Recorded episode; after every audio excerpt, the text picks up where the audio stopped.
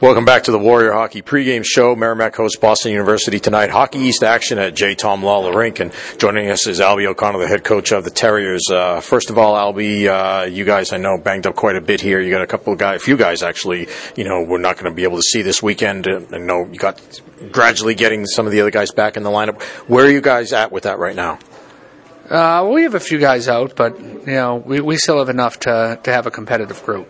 Uh, I think last weekend was a little bit different. I think we were able to get a couple more bodies back uh, for this weekend. So guys haven't skated a lot, you know, that are coming back, but hopefully, you know, can give us some decent minutes. So it, it's hockey, you know, and it's early to be that dinged up, but at the same time, no one cares. You just got to keep playing. Uh, last year was such a strange year, right? You know, they, you guys were impacted, you know, impacted more than a lot of teams, I think, with the way that you guys would, you know, you'd play and then you'd have to stop playing for a while and then get back to playing and so on it's got to be great to be back to our regular kind of schedule here this year. It's amazing. Yeah, the stops and starts last year was really difficult, not only for the staff, um, the coaching staff, but the support staff, and more importantly, the players. It was torture uh, for some of those guys. They get so excited during the week, and then all of a sudden we weren't playing, and then we don't know where we're going until Wednesday, and then we're playing a team, and we're up in Vermont for two, traveling day of. So it was, there was. Uh, hopefully, we don't have to experience that again, but you know the way it's gone this year so far, it's been great. You know, I think we were able to have two really good crowds at home. We were down at UConn. We stayed overnight. We had meals with like dishes instead of like having everyone individual meals brought back to their room, and we were able to practice as one team. So there's a lot of a lot of regular positives we'll take.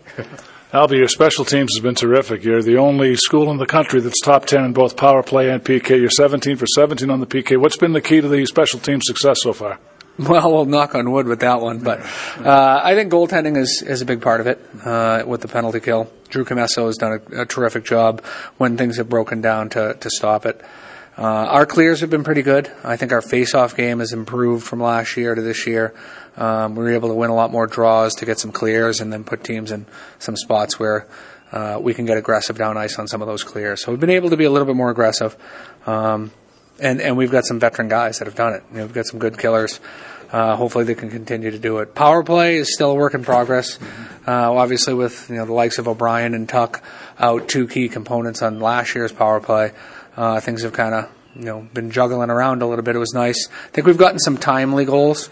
Um, I don't know that we've uh, even kind of hit the hit our stride with it. You know, our our rush portion of, of trying to enter the zone at times struggles. Mm-hmm. Um, off faceoffs, we won more, so we've been able to get some possession uh, right off the right off the start. But we're going to have to, if we're going to really have a good one, we're going to have to have the ability to score off the rush too. So that's something that we're hopefully going to try to do as we move forward. Mm.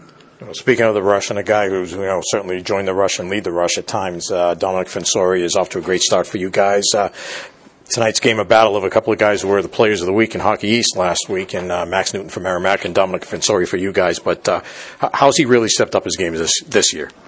Well, he's always been a dynamic skater and player. Um, now he's starting to understand when he can do it and when he shouldn't do it. Um, you know, just that comes with confidence and that comes with age. And David Farrance isn't here uh, anymore, so he's getting a little bit more of the you know that first unit minutes uh, from an offensive standpoint. I think he's gained a lot of confidence. He's really good defensively. Um, he's really competitive, sometimes almost too competitive for you know, 5'6", 160 pounds. So we'd like to see uh, him not maybe be in some of those big battles, but um, he can really skate. He can break you out. When he plays within himself, I wouldn't I wouldn't trade him.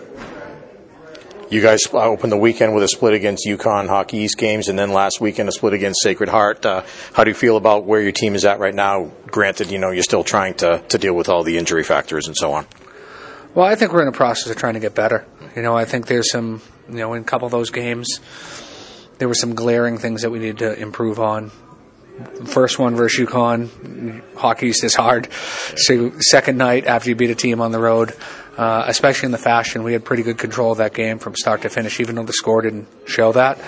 Um, that they're going to come out the next night, and that points are hard. And then, you know, the discipline piece the second night.